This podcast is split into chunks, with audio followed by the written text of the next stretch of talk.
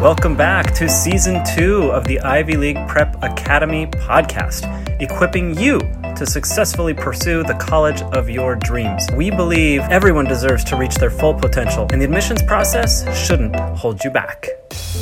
As I record this podcast, the semester is coming to a close. And for many of you who are listening to this right about the time that the podcast episode goes live, you've just finished your semester or you have a few tests remaining, perhaps before the winter vacation.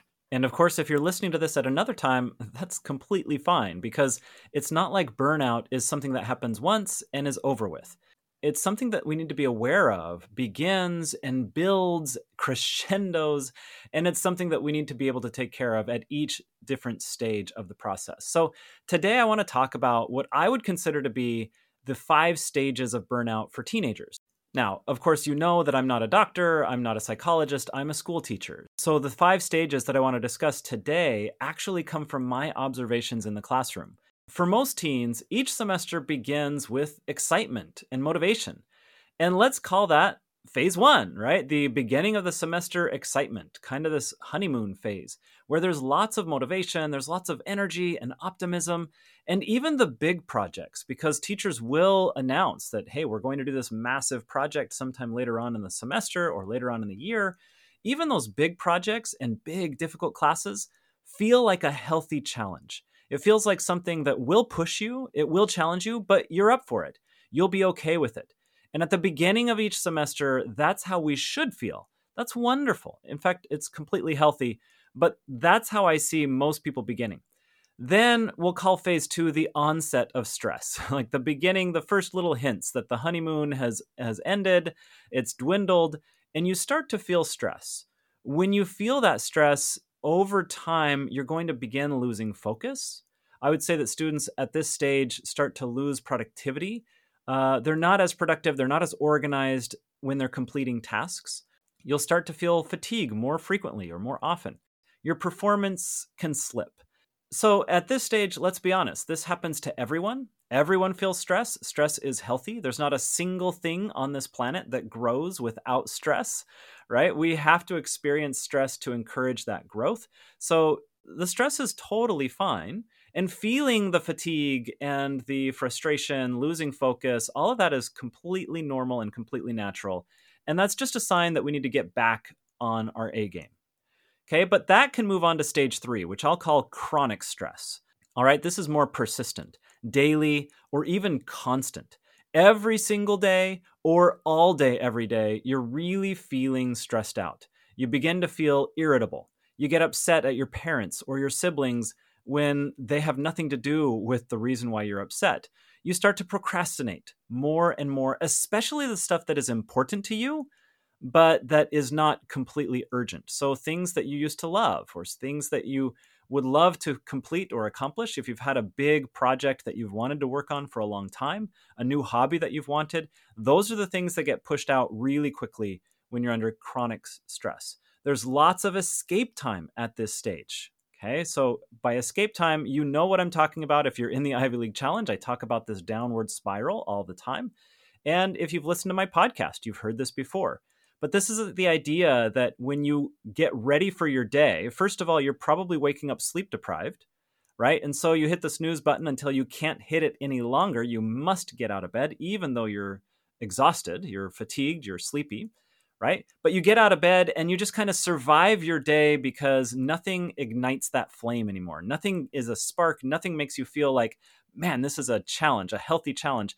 It's going to be challenging, but I'm up for it. There's there's none of that anymore. It's just I need to survive the day. How do I get from one class to the next and survive until I can escape? And by escape, I mean social media, TikTok and whatever else but also your television. And that, of course, today is mostly YouTube and streaming, Netflix or Disney Plus, things like that. And of course, video games. All of these activities, the video games, the social media, the television, all of these things either put you into a hypnotic kind of resting state where you're just vegetative, or they frazzle your brain. They fry the brain by overstimulating it. One of those two things happens, and either way, you are not enabling your body or your mind to recover. And so that's a downward spiral. Once you hit that kind of apathy level of chronic stress, you wake up and the day does not start well, it doesn't begin well, and then you just kind of survive until you can escape into these activities that then fry your mind even more, make it harder to learn, harder to remember, harder to recover. And of course, that downward spiral just continues. Now, the chronic stress phase does not look like total apathy all the time. You're still going to have deadlines. You're still going to have events that shock you, right? And these shocking events spur you into action and you get, uh, you know, ferocious amounts of work done in very little time because the deadline is approaching and you, you, you do put down your devices. You do get work done. So chronic stress does not mean that all day every day you've completely detached. It means that you detach as often as you can and the only thing that kind of yanks you back into the day, into your activities and your responsibilities, are these deadlines that are looming and are important to you. Okay. But then we move into the burnout phase. And it's hard to kind of know where chronic stress ends and burnout begins, like true burnout. But there is a, a kind of distinction in my mind between chronic stress, where you can recover, versus burnout, where you're no longer capable of functioning normally. And this is where you just feel extreme apathy or extreme self doubt, constant stress, but you cope by just disengaging and total apathy. You feel numb. What I've seen among my students is that you start to see health related issues uh, that begin to show things like headaches or stomach aches. You feel chest pain or tight jaw, tight back, tight muscles uh, in in wherever you carry the stress in your body. Uh, but again, the headaches and and everything else kind of shows up. And of course, you're sleep deprived, so you don't notice that all these things are happening. You're not very self aware. You're not very thoughtful. You just kind of survive each day. But at some point, you're no longer capable of switching back, and you just are stuck in total burnout. And then what I have seen among students is that at some point, if that continues without recovery, there is a real breakdown. Okay, that phase five, I would say, would be total breakdown. And that's a mental breakdown or a physical breakdown or both. And this is the stage where your body has forced the issue. It's no longer giving you the choice. You no longer have any ability to control your body. And so it breaks down. You get physically sick. You can't get out of bed for two weeks, or you have a mental breakdown. Uh, I've seen both, and sometimes both things happen at the same time. That only happens because you did not recover along the way. One of the things that I teach in the Ivy League Challenge is that productivity is a function of three things. First of all, vision. In other words, you have to be clear on what matters most to you. Second of all, strategy. What are the tactics that you use? Do you know how to focus your brain? Do you know how to eliminate distractions? All of those issues. And then number three, equally important, is recovery. True productivity requires consistent recovery. And so let's look at those three things because if you do not allow for and plan for strategic recovery, very effective recovery along the way, then pretty soon your tactics lose their sharpness you lose your edge and you're not able to focus. You're not able to eliminate those distractions as well. You're not able to get things done while you're supposed to be focusing. And eventually, you even lose the first step, that vision. You lose track of what is most important to you. It gets lost in the shuffle when you hit chronic stress and burnout phase. And so, recovery is the key to allowing for true productivity over time. Burnout is the evidence that you did not plan this well. So, now here we are at the end of the semester how should you use your vacation time? How should you use your days off from school?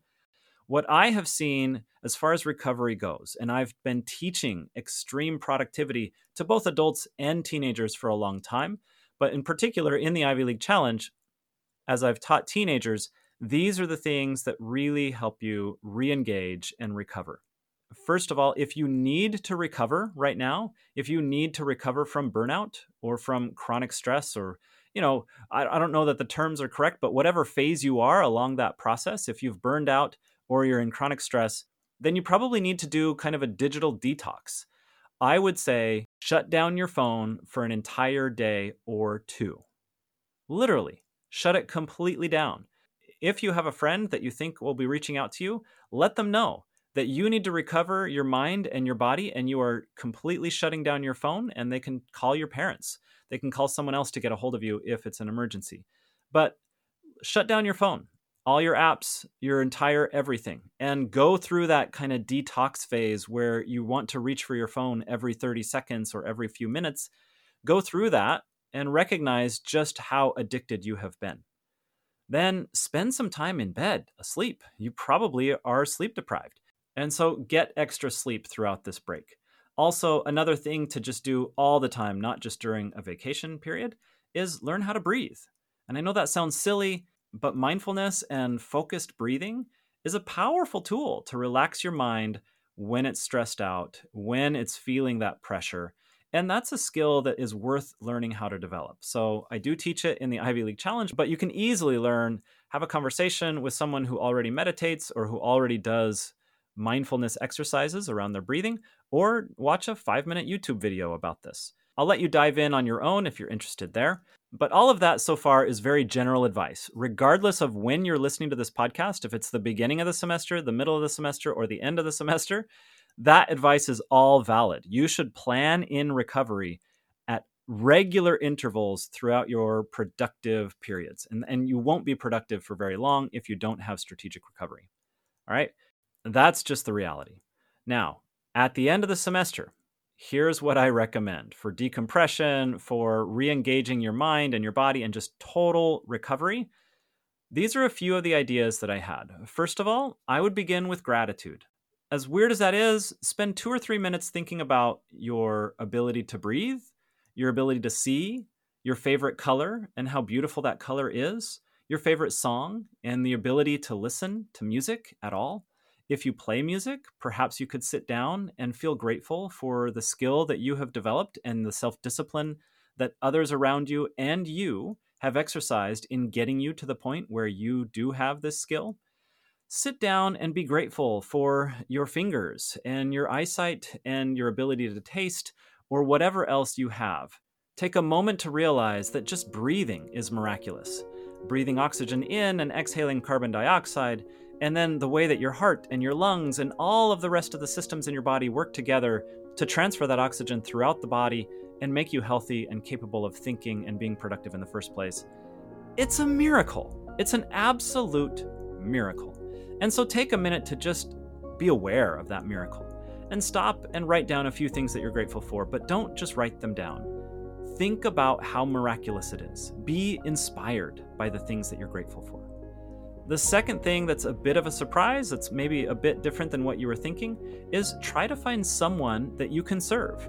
Try to find someone that you can help make their life a little bit better. If it is winter time and maybe your neighbor needs their their walk shoveled because you, it snows where you live, then go shovel their walk. Or if you can clean up for someone or take care of something for someone, especially if this is someone that you normally don't think about, like your mom or your dad, or a younger sibling, or an older sibling, or a friend, it doesn't matter. Can you think of someone that you might be able to alleviate some of their hardship or some of their frustration today? See what you can do. It'll make you feel amazing, especially if it's been a while since you did this last, and it just helps you to recover, to shift your focus towards that. So, start with gratitude and an act of service, random if possible. And then these are my other ideas. Of course, get more sleep, and while you're disconnected from your phone, connect with humans, connect with animals, connect with children or babies, and connect with nature. Take a walk outside. If it's cold, then wear an extra coat and a scarf so you feel warm inside as you are just inspired by nature. If you can watch the clouds because it's not so freezing outside, then go ahead and lay down on the grass and watch the clouds. And finally, one more idea that I have get out a good book or get out your journal and write, or get in the kitchen and cook. Do something that you haven't done for a while that you love, but you just haven't done because you haven't had the time. Spend some time doing that thing that you love and reconnect to your interests, reconnect to your soul. So, what have we done actually? We've said we need to reconnect to your body, connect to your breathing, reconnect to your values and your interests, reconnect to the humans in your life, and the other animals in nature and reconnect to this planet and the miracle that it is that you exist on this planet and that you can contribute in meaningful ways to make this planet a little bit better. Enjoy your vacation, but make sure you spend time fully recovering so that when next semester begins, you can start with that extra excitement and motivation and energy and optimism, that healthy approach that leads to an incredible year.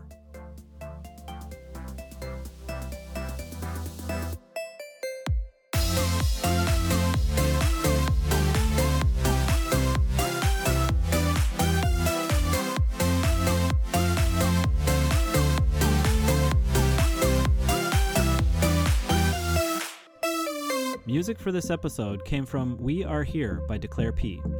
I'm Steve Gardner. If you like what you heard, please subscribe and share with a friend. Thanks for listening.